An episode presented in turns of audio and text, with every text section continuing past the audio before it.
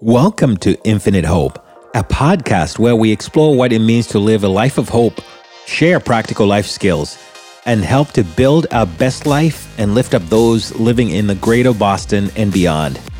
Each podcast, our team here at Grace Chapel sits down with different experts, authors, and leaders to talk about some of the most pressing issues our community is facing and share guidance, insights, and inspiration. Our guests today are Pastor Jeanette, pastor of Missional Partnerships and Multicultural Ministry, and Pastor Tom, who serves at Grace Chapel's East Lexington campus. Today, we're going to talk about shame, failure, honor, and representation. All of these emotions shape us and the choices we make. We will also address some of the hatred and violence against Asian Americans that has occurred recently and examine shame and failure from an Asian culture perspective.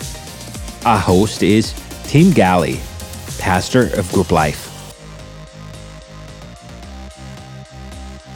Well, thanks for joining us, everyone. I'm happy to be here with Pastors Jeanette and Tom, and we've been looking forward to having this conversation for weeks. Uh, from a recent sermon a few weeks ago, we were focusing on finding hope in the midst of shame and failure. And there's a lot to appreciate about that message. But one of the best parts of a podcast is being able to focus on a particular aspect or bring a new focus to the topic. And so we want to do a bit of both of that today. Uh, failure and shame carry a different weight in Eastern and Middle Eastern cultures, notably. And Jeanette and Tom and I want to unpack that. Now, I want to be clear. I, as a an American born person of Egyptian heritage, and my friends here, Jeanette and Tom, we do not speak for everyone in the Eastern or Middle Eastern cultures, uh, but rather we are voices from within. Uh, so, with that, we're just going to jump right in. Jeanette, I want to start with you. Everyone experiences failure and shame. What are the distinctions of how they are experienced in Asian culture? It's great. And I, I just want to clear that up, Tim. I do speak for all Asian peoples. So let's go from there. Um, I think one of the, the main things is um, when Asian folk speak about this uh, failure and shame, it's not just um, that I did something wrong, but that I am wrong, that my person, my essence, something, um, it wasn't just the activity of, you know, hurting or harming someone or something, but it's actually my, um, my personhood is, has, has failed. It's not sufficient. so I think of an example. My, my mom, who was an immigrant from China, um, just had marginal English. Uh, but one thing she learned to do early or communicate to me as a kid growing up is that she would put one finger on top of the other and she would rub one finger across the other and she would say in English, shame on you. And um, it was when I did something, you know, I don't even remember what it was, but I can still feel the um, the awfulness of the shame of that when she would do that. She would just reserve it for those moments. And it would cut to my core and my essence when she would say, Shame on you. And um, so deep. And I it was more than the transgression, whatever that was. Uh, but I still remember that to this day. I felt like my person had been a failure, and it wasn't just the action or the activity. So somehow, Tim, it goes really deep. it gets at your soul, it pulls at your gut. No, that's helpful, Jeanette. Thank you. Tom, I, I want to ask you similarly. We, we all experience a sense of this, but how can we all gain from understanding how failure and shame, again, work in the Asian culture context?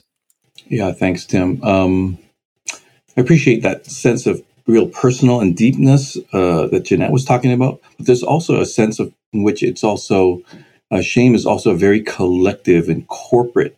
There's kind of this public community and expectation that we are part of a family, uh, a bigger organ- organism, and that what we do affects not just myself as an individual, you know, individual, especially a um, a dishonorable behavior or something like that. It's just not a sin by itself, you know, but it is something that I've uh, um, against the entire community um, and things like that. And so we can represent ourselves well and bring honor, or we could re- represent ourselves poorly and bring dishonor and shame.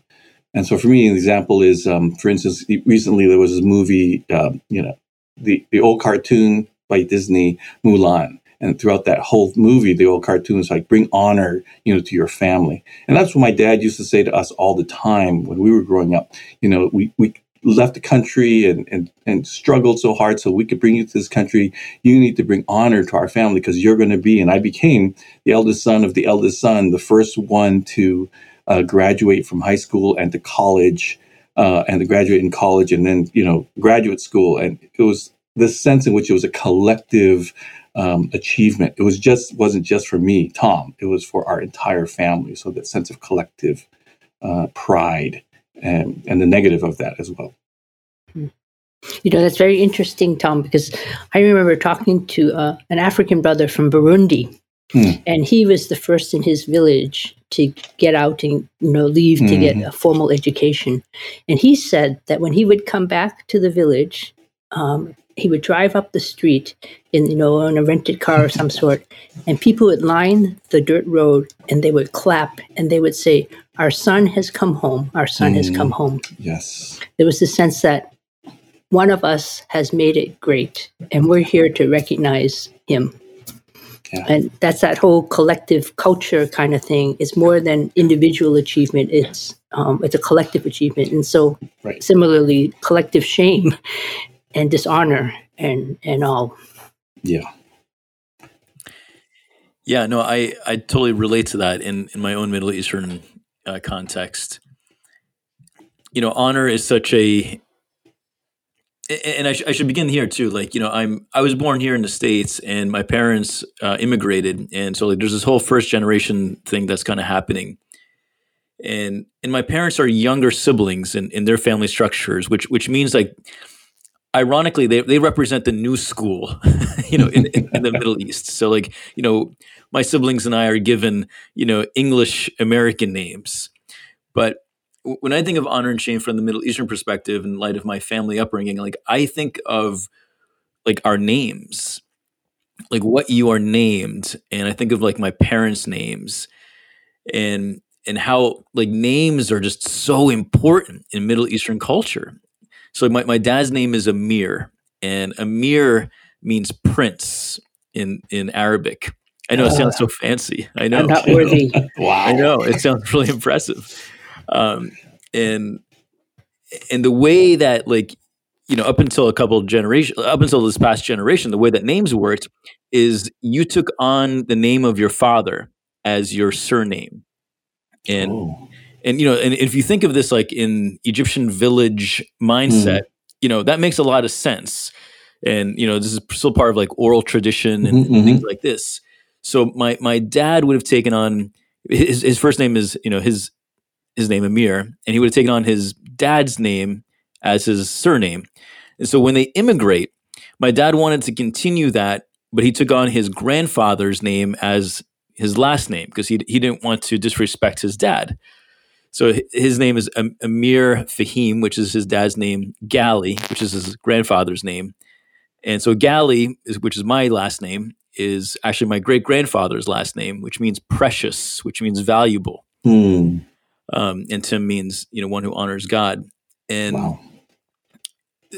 I, I, I mean, it's just my name in some ways, but it's also my name. Mm. this is the name that my parents gave me and you feel that you have to live up to that to some extent. So that's what comes to my mind when I think of like mm. honor and shame in a Middle Eastern setting.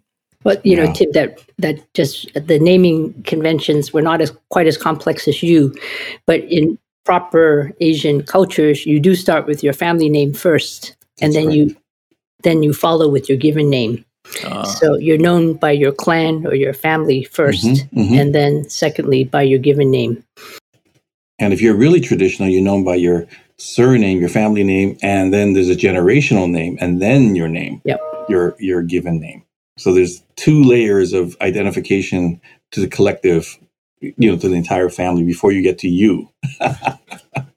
yeah, Tom, I really like how you frame that for us uh, on on the collective, and and that really does feel like a distinction in being able to understand failure and shame from Eastern and Western context. It's, it's that collective way of thinking that, that is going to be uh, different and unique. So I want to switch gears here then for a second, but but to continue uh, this, this, idea of shame and, and honor. Um, like like all people, I've been so disturbed by the increasing violence that Asians are experiencing here in the West, and you know, we, you, the three of us, we've been exchanging articles, and other uh, members of our staff have been ex- also exchanging various links uh, about the increase of violence that's happening to Asian Americans in particular. And one of the ones that you had sent uh, had uh, Dr. Russell uh, Jeung, Dr. Russell Jeung from Stop AAPI Hate. And it's a reporting center that tracks and responds to incidents of hate, violence, harassment, discrimination, child bullying, many other things against Asian Americans and Pacific Islanders. Um, and some of the statistics of one of the articles that we had been passing around was stopaapihate.org has recorded approximately 3,000 incidents mm. of harassment and violence towards Asian Americans in the last year. So, so when the pandemic started, or since when the pandemic has started, 3,000 incidents worldwide, uh, nationwide.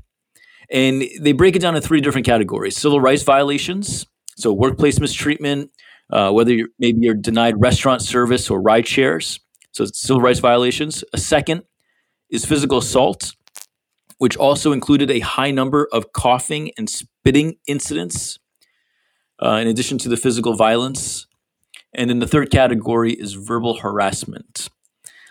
And related, as, as, an, as another set of statistics, they were noticing that twice as many attacks uh, happen to women than men.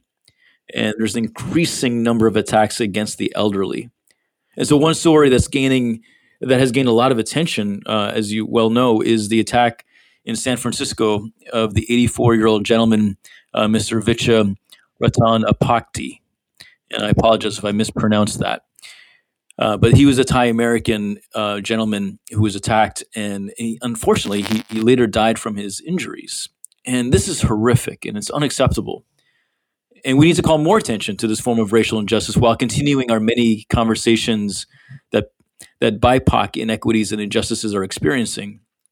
And again, this is just part of all the racial injustice that that we are finding ourselves uh, today. And so, Jenna, I want to start with you again. Uh, I'd be grateful if we could hear what's what's on your heart when you hear of these many terrible stories of violence against the Asian community. Mm-hmm. Well, it just gets me so mad. It gets me so mad in in, in a lot of ways. Um, I I think of, of these folk who are my elders, and I think of um, you know the older you get in Asian culture, the more honor mm-hmm. you get. You don't get mm. thrown away. You're not seen as less useful, um, but you're seen as wise and somebody who contributes to the community. And um, I hate the thought that they're being mistreated. I hate the thought that um, I'm not there to protect them or help them. Mm. And um, that's that's my responsibility uh, because they're my elders. So it, it really, um, I feel like the folk who are attacking them I, the word that comes to me is a coward. I just feel like you're yes. just being a coward. Why are you picking on somebody at this at this age? Mm. You know, pick on somebody your own size. Pick on somebody that you know can fight back. Um, so it really does bug me, but it it also um, it also I think comes into the uh, Asian thing of we we suffer a lot in silence. We um, we somehow um, we don't voice this pain. We don't we don't uh, necessarily rally or protest. And then I think folk um, misinterpret that to say that we don't mm. care or that it doesn't hurt us. mm. And I hmm. think both are incorrect uh, interpretations of that action. I think I don't know always why we suffer in silence, um, but it's sort of like don't complain. You know, it's just the way it is. I think that's partly why we have that image of being a model minority in this culture. Mm-hmm. It's because mm-hmm. we don't upset the apple cart. Um, but I'm grateful for my younger friends because they're upsetting the apple cart. and they're saying this is not right. Um, this this idea of being a perpetual foreigner that's not accurate. America's becoming majority minority, mm-hmm. and mm-hmm. folk have to get used to the fact that there are going to be a lot of us mixed race, one race, all these kinds mm-hmm. of things. We're going to just be a whole bunch of us. And this whole thing of you know you're different, you're foreign, or um, you know my favorite line, your English is so good, or sometimes they say to me, oh, I don't detect an accent. And I'll say, what? You can't hear my Boston accent? And, you know, it's that kind of craziness that reinforces that you don't belong in this country, even though um, for some of the folk who even asked that, you know, my, my grandpa came in 1901. So I probably have some of the longest roots on the staff of Boston, if you really think about it. And yet, when you look at my face, people say, "Oh, when did she get off the boat?" or the 747. You know, "Oh, was it recent?" And it, it isn't. It's the long history. Um, so anyway, it just it makes me angry. Um, I, I really get distressed. Um, I feel it's a moment, and and I think I think we're an easy target for the, the majority culture. I think they see us as we don't fight back. Mm. Um, and so, you know, let's go, you can take advantage of this group. Uh, my last thing, I just, I read over the weekend that um, even Jeremy Lin, you know, former New York Knicks yeah. basketball star, he was called, he was taunted and called coronavirus during a ball game. And, I, you know, people do that and get away with that. And, uh, yeah, it's not right. It's just not right. Yeah, I agree. It's terrible because not only Jeremy Lin, my son's name's Jeremy too. And when he was playing high school basketball during playoff games, they would taunt him for also being Asian. Um, and it was right here in Massachusetts, right, you know, here, and we're supposed to be educated and all those kind of things. It was just terrible. And then it's been even worse, you know, since the coronavirus and um, all these things. Um, it just really saddens and uh, really makes me upset as well. You know that it is such a coward cowardice thing. You know, you, you watch some of these terrible videos, and most of the time it's women or elders, and they're being attacked from behind. I mean, from in and this gentleman who who who, who was killed, he was pushed from behind, and then he smashed his head on the sidewalk. Um, and it's just terrible what is going on. And um, you know, we just need to recognize, and it's just a sad and angering thing, and it's very um, disempowering. I think, you know, because we can't do anything about it. It, it feels like it's uh, you know something we really have a hard time doing anything about. But yeah, because of who we are, we really identify. That's not just an individual; it's one of us. It could be you know my grandmother. It could be my wife uh, who's being attacked. So I appreciate that. It's it's one of us. It's one of us. Yeah, and and based on what you're saying, in a collective community, one of us means a whole lot. I I I, I resonate with that. Tom, could, could could you continue just helping us understand that uh, again that that distinction between an individualistic understanding of self and our collective. can you continue to unpack that? I think there's a little bit more there for us. Yeah, I think not only do we um, represent each other and we kind of see each other as all in one family, if you want to think about it that way, um, we also try to honor each other and care for each other. Um, I think of my grandmother uh, my mom's mom and uh, my boy's grandmother, um, and how she has always kind of watched over this plan and things like that, and recognized that as she thought about her future and she thought about, um, you know, how she would spend eternity, um, she tried to figure out, well, you know, is she going to spend it with fearing her ancestors as before, or recognizing that in um, because she can come to Christ, uh, that He takes on her dishonor. She can be honorable, return to her Heavenly Father, uh, and also spend eternity with her family. You know, so there's this really interesting sense where um, because, because uh, uh, many East Asian Asians and the majority culture folks think collectively in terms of honor. When we dishonor our Heavenly Father, we can come back and recognize that God in you know, through Christ his son, gives us opportunity to come back like the prodigal. and then we can be honored and received and, and, and brought back into the family. And so that's sort of how she understands how she can come back to the family and be part of this bigger um, family. Yeah, I mean, I, I appreciate that. In, of course, there's personal salvation there, mm-hmm. but but but there is there's entrance into family community by the grace of God as well. So it's, it's I, I, appreciate how that understanding would would would feel uh, that encompasses both like that. Yeah, I have, um, Yeah, go ahead. Go ahead. I was going to just add that I have some friends who've been uh, researching um, the the conversion rate or the the uh, the openness of Japanese Americans to Christianity, and even among the Asian American groups, the Japanese Americans have the slow have the smallest percentage of people who have have uh, who profess to be Christian. And um, one thing uh, that my friends have done in their research is that they they feel like the presentation, uh, the typical gospel presentation, which talks about guilt and sin and things like that, individual guilt and sin, that it is not resonating with Japanese Americans. And the same statistic is true about Japanese people in Japan, by the way. They also are the the least open, seem numerically least open to Christian faith.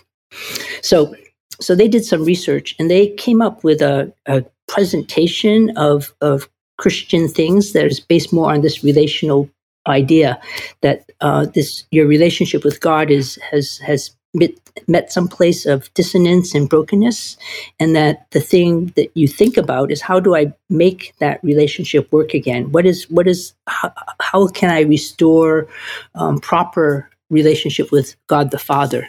And it's just very interesting that that seems to speak more uh, to the heart of uh, the Japanese American person in particular than some of our more judicial um, presentations or views of, you know, gospel or relationship with God.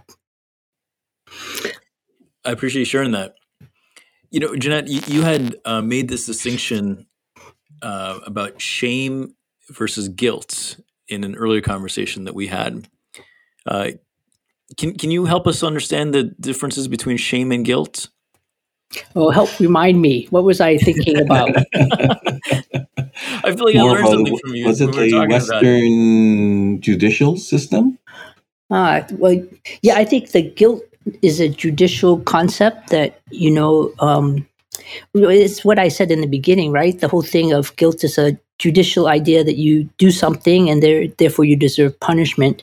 And the shame thing is that uh, it's more the deeply internal uh, internalization yes. of the wrong that I am wrong, that I something is fundamentally broken within me. This is why this Asian American has spent a good enough amount of time in counseling because it takes it really screws you up you know and it really causes has caused me to to have to spend time thinking through what this all means because i you know i internalize a lot of those messages yes. that i received from my my parents my extended family and all the rest yeah that that really is a, a, a key element of this i mean the idea of western guilt it being a judicial understanding mm-hmm. versus mm-hmm the idea of shame being so internalized.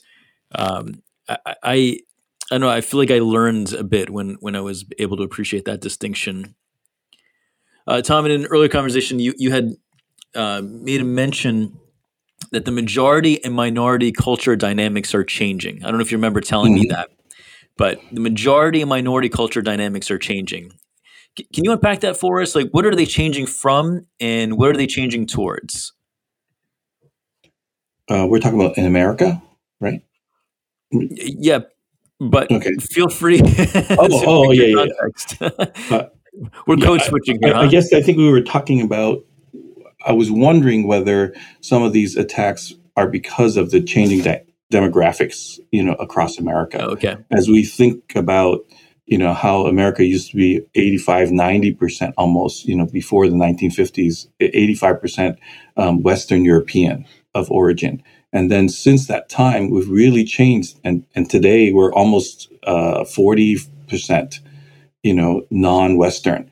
and within our lifetime, in another 20, 25 years, will be majority minority.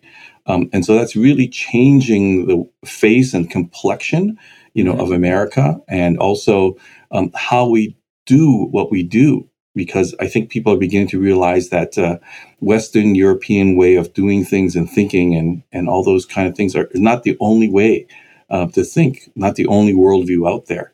Um, and now, as their worldviews are in in tension, um, we all need to learn how to um, adjust. We need to learn how to appreciate mm-hmm. different perspectives. And, and I think shame and honor and collectivity, as we've been talking about, is a different worldview that we can will really help us, you know, as we deal with different peoples from different, you know, parts of the world, uh, because worldviews are in, you know, in tension now. So let me be political here. Yeah. and just throw in that the the rhetoric from the from the past president has really I think inflamed things, but he's actually he's caught a nerve, which is of the the folk who feel like um, the America that they knew and have identified with is changing, and so that American uh, picture is worth fighting for. And what usually says to me in that uh, in that narrative is that I don't fit in that picture. So therefore, I am the enemy to that. That you know, America is a Christian country for white people, and I may be Christian, but I'm not white. And when they see me on the street, they're not reacting to my faith status. They're looking at what I look like. And so that's what the the the hmm. fear and the, the violence. That's why it's so very fearful because there's nothing you can do about what you look like. I mean, this is how God made me and made us, and um, and this is the package you get. But if folk are judging on that kind of external appearance thing, then um, it's it's it's it's just a hard place to know where to go. And I I, I would say the past political system or uh, governmental leadership just provoked it with you know inflammatory language coronavirus chinese virus kung flu all that that every time i heard those expressions i would shudder inside because i knew um, i represented that. I, I remember seeing one of these hate crime things with these this this car goes by suv goes by and they see an asian person and the white folk in the car shout out to them said thanks for giving us the coronavirus gosh. I think I it's also yeah, I think some of that tension is amplified too when we recognize that uh, China and the East are on the ascendancy, mm-hmm. and it kind of, I think there's this weird psychological thing that's going on. You know, America is like the super the superpower and has been since the '90s, right? As the only one at the top of the heap, and now all of a sudden China and other countries are starting to vie for that, and I think it's this you know, um, weird patriotism, maybe, you know, or something like that, um, that we're afraid to lose our place in the world, you know, kind of thing. That's yeah. part of that as well. Yeah, I, I so appreciate you both sharing that. You know, I, I just saw that that soundbite on video that you just mentioned, Jeanette, mm-hmm. uh, the guy yelling out of the SUV, and you know, we'll include some of these links in our in our uh, in our podcast link uh, that you can see for yourself. I mean, these videos are, are disturbing, and some of these mm-hmm. montage videos, the violence that's being committed against Asian Americans. I mean, I, I, I saw people being pushed from behind. Mm-hmm. Um, you know, I, I saw just beatings. I saw a, a woman being mugged for her purse and, mm-hmm. and being just hurt, just dragged down the street, dragged beyond necessary for a purse snatch. Um, yeah, yeah, exactly, and and people being dragged by the, dragged down the street as well. Um, I, I just want to make a mention that this is just so unacceptable, and you don't have to be Asian to grieve this. Uh, from right. from myself as an American-born Egyptian American perspective, w- whatever ethnicity or culture I'm from, I grieve this too. I mean, it is hard to watch anybody suffer uh, like this or, or being mistreated or discriminated or harassed or victimized like this.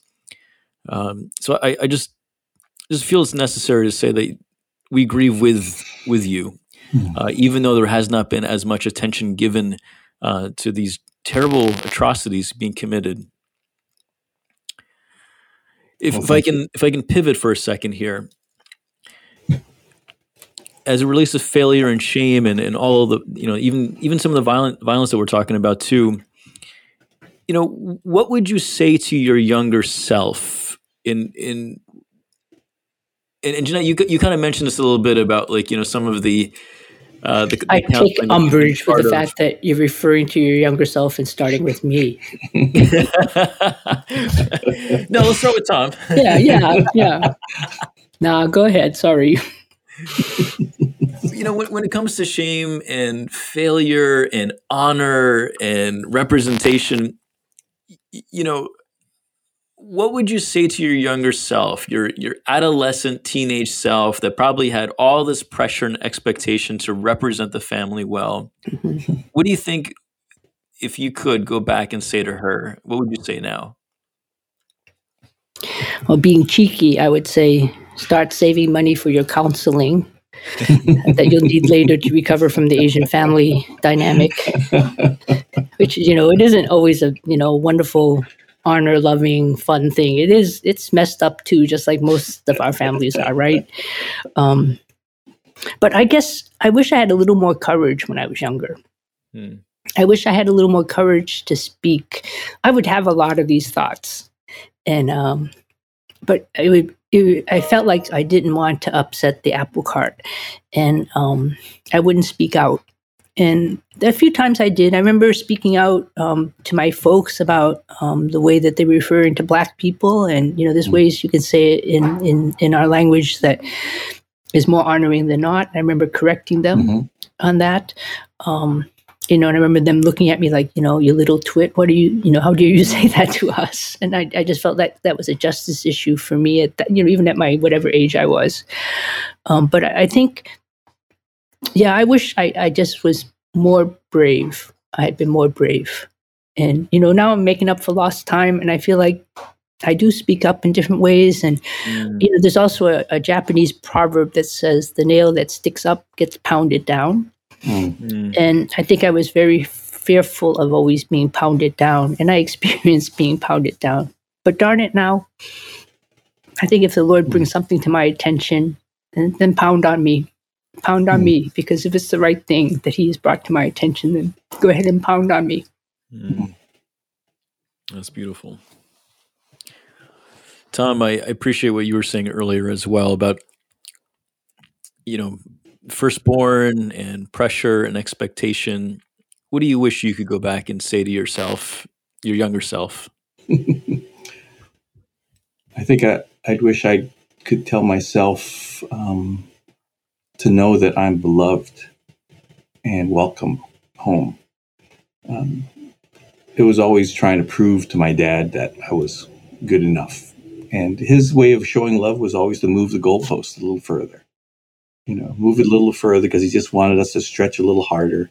But to me, it always felt like he never really loved and accepted us well enough. And um, and I would tell my younger self to learn to rest learn to, um, you know, there's a moment in the Gospels where um, the Heavenly Father speaks to Jesus at his baptism. You are uh, my Son, in whom I love, in whom I'm well pleased. And Jesus is able to rest in that reality. And I wish I were able to do that more uh, so that I could give and live and serve and care for others out of uh, abundance of the fullness that comes from deep within, you know, the uh, eternal water that wells up, instead of trying to strive to achieve this thing because I can't meet the goal. Um, I wish I could learn how to, have, earlier in my life, learned to rest in that kind of uh, love that we have um, in Christ. Oh, that's powerful. I, I totally respect how all that is connected if I can linger on here just a little bit longer. So, what would each of you say then to to those who are following you now, not, not to your, necessarily your younger self, uh, but to younger people now who are in a different context than than each of us were? Hmm. What advice? What what what advice would you have for them?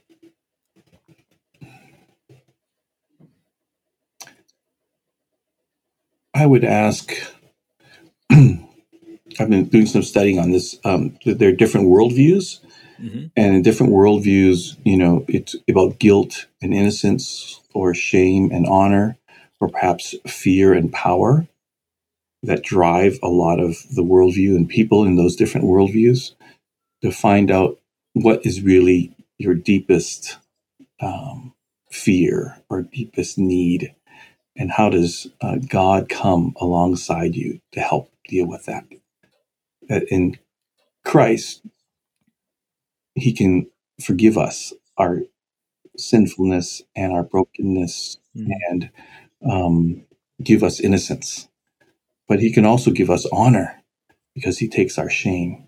Mm. But He hmm. also can give us power over evil.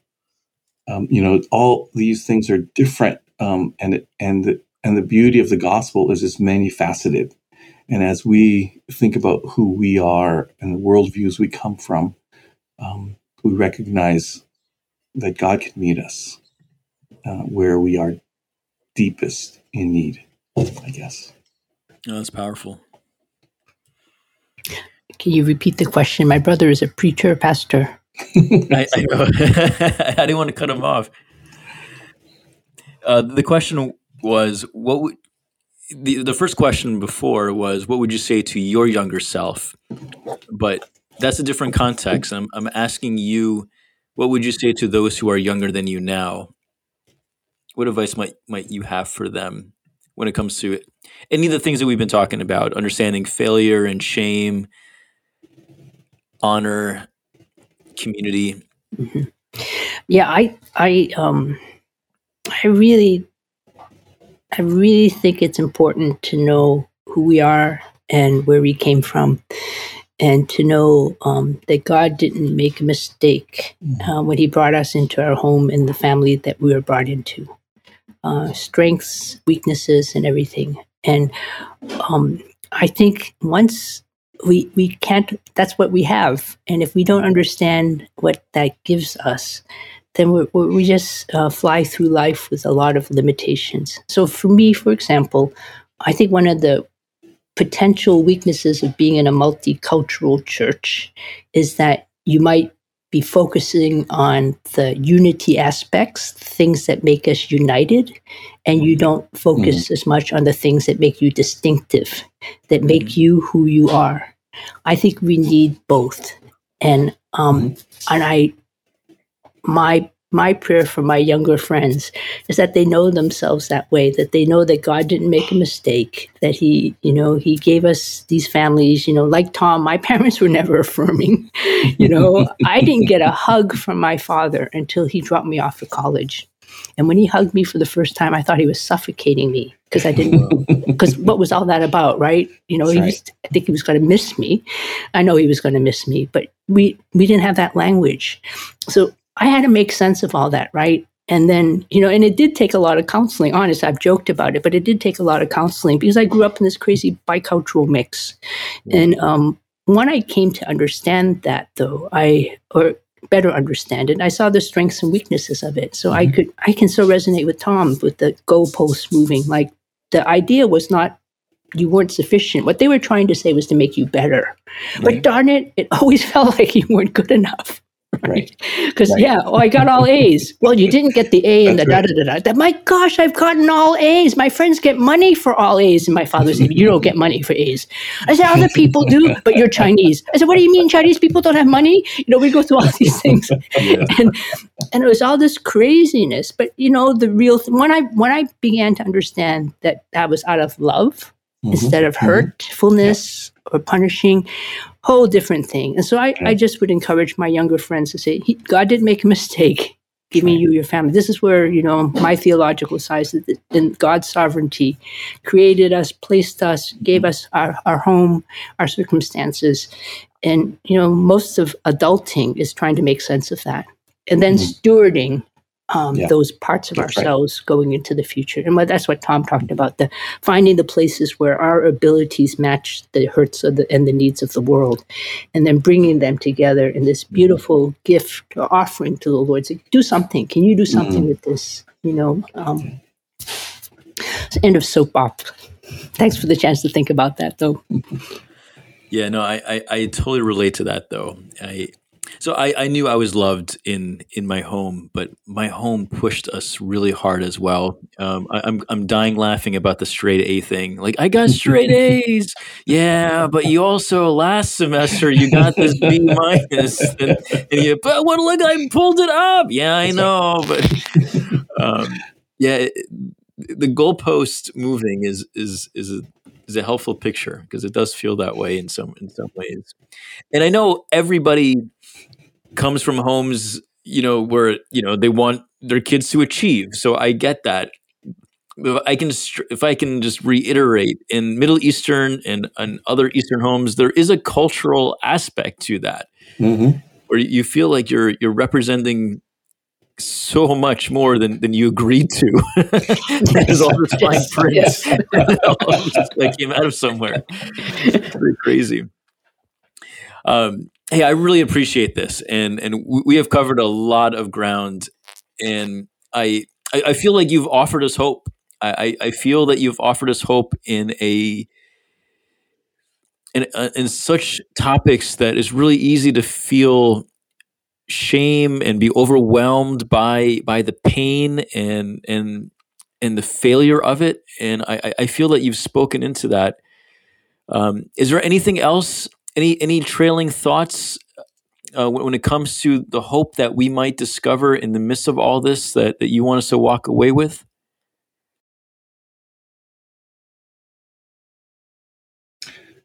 I'm writing a paper on um, my dissertation on multiculturalism at Grace.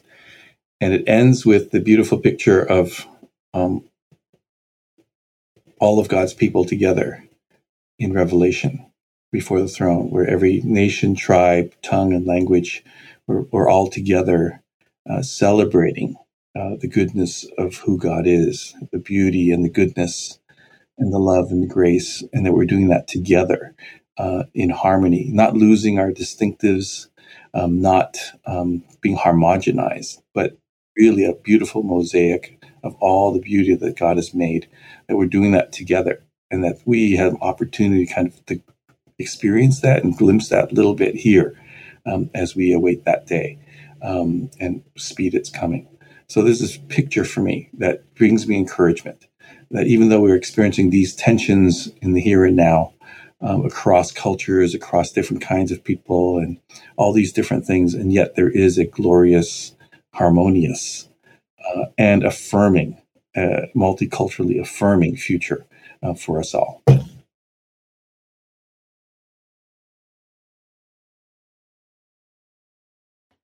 Yeah, I, I, um, I'd only add that I think if I, I didn't have um, a personal faith, then I would my temptation would be to despair um, because the needs and the hurts of the world are so many. And um, so my my hope is similar to Tom's. My hope is is in the the power of, of Jesus and the power of his resurrection, the power of his ability to change people and to change the world and to change systems. And um, whatever I can do to be part of some of that, to bring some of that kingdom uh, presence, some of, of the, the, the love and the um, the joy and the peace of, of what Jesus offers us, then yeah, I'm all for it. But I uh, I think without having personal faith, I would I really would be on the other side of you know giving up and I don't know joining a rock band and being a rock musician and living in a trailer home or something. I don't know. is that where they live? I don't know. I, I, guess if you're not good, I would probably not be good as a rock musician. So that's probably where I would be, a very small trailer home somewhere, probably in northern Maine by myself. I appreciate that. I'd, I'd, I'd, I'd, love, I'd love to see you as a as a rock musician. So yeah. I mean, anytime I mean, there's a concert, just I mean, Don't you think the Moose would really appreciate, you know, somebody like me banging it out out there? You know, probably pots and pans. Probably wouldn't even be a drum set. well, I do want to say this, uh, and I, am going to regret not saying this. So I'm going to say this. Uh, earlier, when you had mentioned that you wish you could say to yourself, your younger self, uh, to be brave, um, Jeanette, you are amongst the bravest people that I know, and Mhm. I am so encouraged by by your bravery. hmm Uh, I I also am just is is not lost on on me and many others that being a woman in ministry, eh, going into the pastorate when you went into the pastorate when when very few other women were When going dinosaurs were still roaming across no, no, no, the no, no. theological libraries of the universe. five years ago. All right, a little bit more than five years ago. But when you were entering into the pastorate as a Yeah. woman, those are pioneering times for, for you and your colleagues, and and that is a very brave thing to do. And I appreciate your your courage.